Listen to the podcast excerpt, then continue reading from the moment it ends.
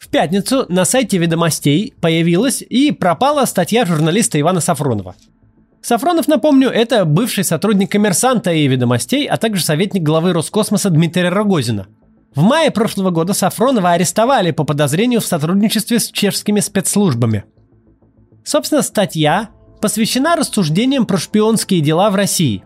Никаких сведений об уголовном деле самого Сафронова в ней нет – Журналист рассказывает о методах работы следствия ФСБ с подозреваемыми по аналогичным статьям. Статья провисела на сайте ведомостей всего несколько часов. После этого сайт вообще перестал открываться. Потом он заработал, и на нем появилось информационное сообщение, подписанное редакцией ведомостей. В сообщении говорилось, что сайт оказался недоступен в результате технического сбоя. Но теперь работа восстановлена. Гузель Хайреддинова, директор по коммуникациям издания, сообщила, что значит, сайт подвергся DDoS-атаке. Вообще DDoS-атак, по-моему, не бывало уже лет 10. Но об них постоянно говорят. После возобновления работы колонка Сафронова с сайта внезапно исчезла. Передидосили, видимо. Так, так задидосили, что колонка улетела. Хотя анонс статьи сохранился в телеграм-канале ведомостей. На сайте издания статьи нет, но на многих других страницах она э, доступна в интернете. Поговорим сегодня о том, что же там было в этой статье, почему ведомости ее удалили и как обстоят дела в России с делами о шпионаже.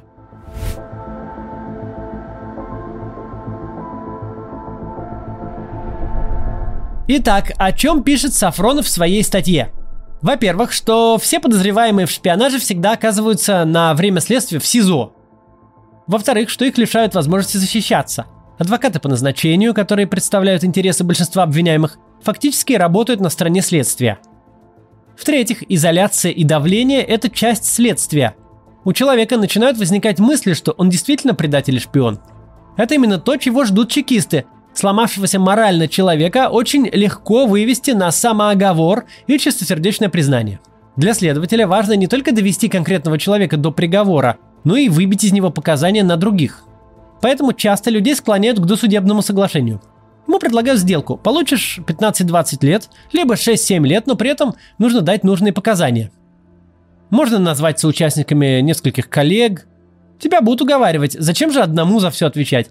Качестве бонуса, пишет Сафронов, разрешат позвонить жене из кабинета следователя. Понятно, что выбирает большинство. При этом оказаться за решеткой по подозрению в госизмене может буквально кто угодно. Вот как Сафронов описывает портрет среднего обвиняемого. Это мужчина или женщина, возраст 50+, можно больше, с высшим образованием, контактирующий с иностранцами либо по работе, либо в частном порядке. При этом иметь доступ к гостайне совсем не обязательно. В зоне риска находятся в первую очередь ученые, Любые встречи с иностранными коллегами, обмен с ними информацией, в том числе на вполне официальных мероприятиях в России и за рубежом, легко могут быть расценены как государственная измена. Тем более, что ученые – люди, как правило, не конфликтные, и им особенно тяжело сопротивляться давлению следователя. Другая категория – это переквалификация дел о контрабанде в дела о шпионаже. Сафронов рассказывает про гражданина Украины, который оказался с ним в одной камере. Он занимался контрабандой запчастей к военной технике – и своей вины в этом не отрицал. Ему грозило до трех лет колонии общего режима, но дело переквалифицировали и дали украинцу 12 лет строгого режима. Еще одна группа риска – люди, у которых есть родственники за рубежом. Вы сфотографировались на фоне военных кораблей и отправили фотографию своему дяде, живущему в Украине. Этого уже достаточно, чтобы обвинить вас в работе на украинские спецслужбы. Вот такая статья. Конечно, она не вот прям как-то супер открывает глаза на ситуацию в России – Понятно, что ФСБ заинтересована в возбуждении дел о шпионаже, даже если никакого шпионажа на самом деле нет. Природа такого рода дел совершенно такая же, как и в преследовании за экстремизм. Она растет из самой природы политического режима на текущей стадии его существования.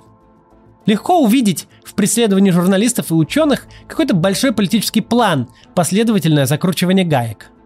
Но на деле все проще – на деле, если у вас есть организация, которая ищет шпионов, изменников и предателей, она будет находить шпионов, изменников и предателей, независимо от их реального существования.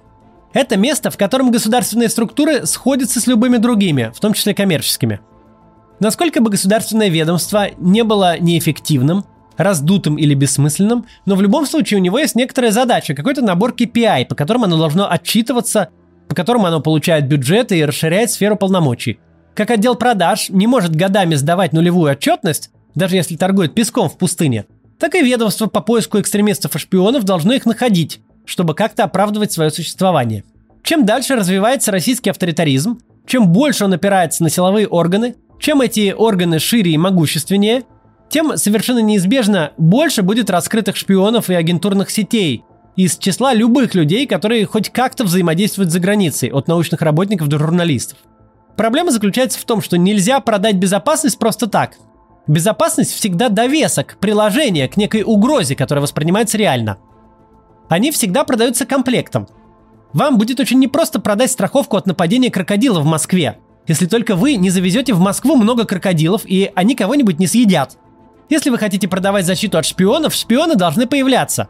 Причем процесс этот самоподдерживающийся. Чем больше шпионов вы выявляете, тем более реальный политические руководители воспринимают шпионскую угрозу, тем шире у вас штаты, больше бюджеты и полномочия по выявлению новых шпионов, которых вы вынуждены искать независимо от их реального наличия. Важно понимать, что шпиономания и репрессивная активность, как ее производная, это не что-то свойственное только России или данному конкретному моменту, или какая-то ошибка системы. Это на самом деле свойственно любому э, политическому режиму на его пожилой стадии. Чем меньше у вас легитимности, чем более вы сами осознаете, что занимаете свои кресла не вполне обоснованно, чем ниже реальная поддержка общества, тем больше у вас страхов – Буквально несколько лет назад вы могли допустить Алексея Навального на вторые по значимости персональные выборы в стране, выборы мэра Москвы. И даже победить при относительно честном подсчете.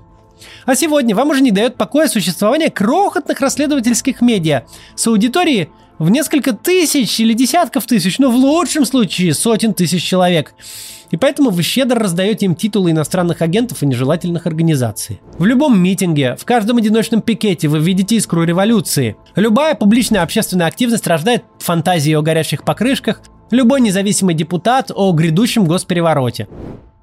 Запрос на безопасность, поиск угроз всегда растет от осознания слабости. В случае режимов, подобных нашему, слабости оснований своего существования. Вы держитесь на слове подряд. Правки Конституции на пеньках, падающих цифрах поддержки и выборах, куда пустили только себя самого. То есть с процедурной легитимностью и так все было, не слава богу, но улетучивается и харизматическая легитимность. В такой ситуации вы не только сами ищете повсюду врагов внешних и внутренних, но готовы купить угрозы, как следствие, защиту от них у любого, кто вам их продает. Отдельно тут нужно сказать о совершенно подлой, неприемлемой и вредной для самих же себя позиции ведомостей, которые испугались и убрали статью. И даже не настолько важно, что с репутацией ведомостей сейчас уже все понятно. Это издание, бывшее когда-то одним из главных деловых СМИ страны, наряду с коммерсантом, равно как и коммерсант, пережило целую серию погромов, в результате чего стало с трудом отличимо хоть от Life News, хоть от Риафан – но в данном случае репутация ведомостей даже не имеет особого значения. Сафронов не абстрактный активист и жертва преследования, он журналист. Журналист, преследуемый не за кражу или побои, а за свою журналистскую деятельность. Он член того же цеха, коллега каждого из тех, кто работает в редакции ведомостей, кто принимал решение о снятии статьи. Единственное оружие, которым Сафронов может действовать ныне, столкнувшись с государственной машиной, это публичность, это общественное мнение – и единственные люди, которые ему могут в этом помочь, это его коллеги, журналисты с доступом к аудитории. Мы знаем, что это действенный механизм. Мы знаем, что цеховая солидарность журналистов работает. Иван Голунов находился в совершенно отчаянной ситуации. Вся силовая система, начиная с оперативников и пресс-секретарей, заканчивая судом и высоким начальством, однозначно давала понять, что Голунов сядет и сядет надолго. Тишина!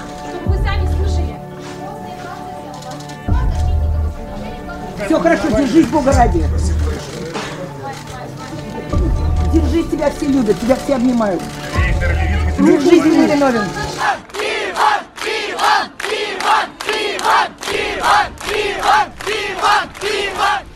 И только консолидированная позиция крупнейших изданий позволила Ивану буквально выскочить из пасти Левиафана, готового с аппетитом его переварить. Ведомости, трусливо удалив статью, не просто предали своего коллегу, они предали саму свою профессию. Причем вряд ли, ведь им кто-то позвонил и накричал. Скорее всего, сработал вечный принцип, как бы чего не вышло. Самоцензура – самая мерзкая из всех разновидностей цензуры. Однако, давайте найдем ложку меда в этой бочке дегтя. Хорошо, что эта статья вообще появилась. Это значит, что у кого-то в ведомостях еще остались верные представления о смысле журналистики, о необходимости представлять альтернативные точки зрения. Не факт, что эти люди надолго задержатся в редакции, но радует, что они вообще там есть. Еще одна хорошая новость в том, что мы впервые за долгое время услышали голос самого Сафронова.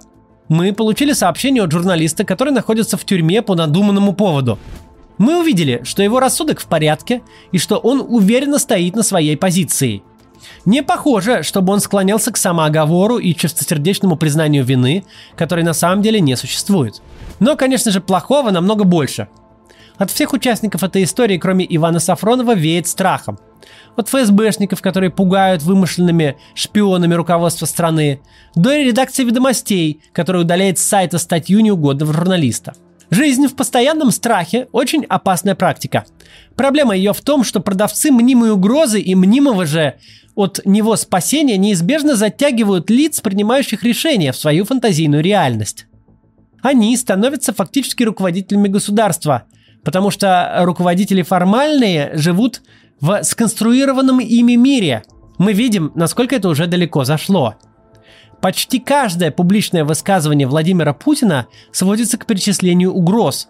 Это с какой-то точки зрения может даже веселить. Огромная страна с ядерным оружием публично ведет себя как маленький ребенок, который боится всего на свете, от постороннего человека на улице до монстра под кроватью. И ладно бы это ограничивалось бы только публичными заявлениями. Но вымышленная действительность транслируется в законотворчество, в регулирование, во всю политику государства. Мы постоянно от кого-то защищаемся, что не только ведет к преследованию отдельных россиян, но и делает жизни нас всех хуже и дороже. О чем хорошо знает каждый, кто опоздал на самолет или поезд из-за дикой очереди на входном досмотре перед рамкой. Силовики не являются злом сами по себе – Проблема начинается в тот момент, когда их очень специфичная логика ложится в основу государственной политики. И происходит это не случайно.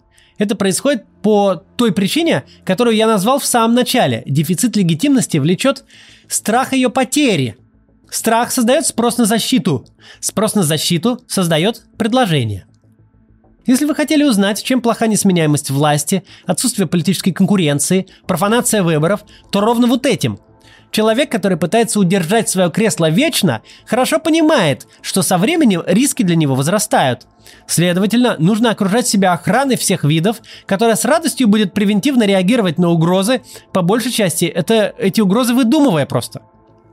Дело нового величия, дело Сафронова, сотни уголовных дел по выдуманным шпионам, агентам, диверсантам, экстремистским сообществам. Все растет отсюда, от разрушенных институтов, которые влекут дефицит легитимности, а она влечет страх. До завтра.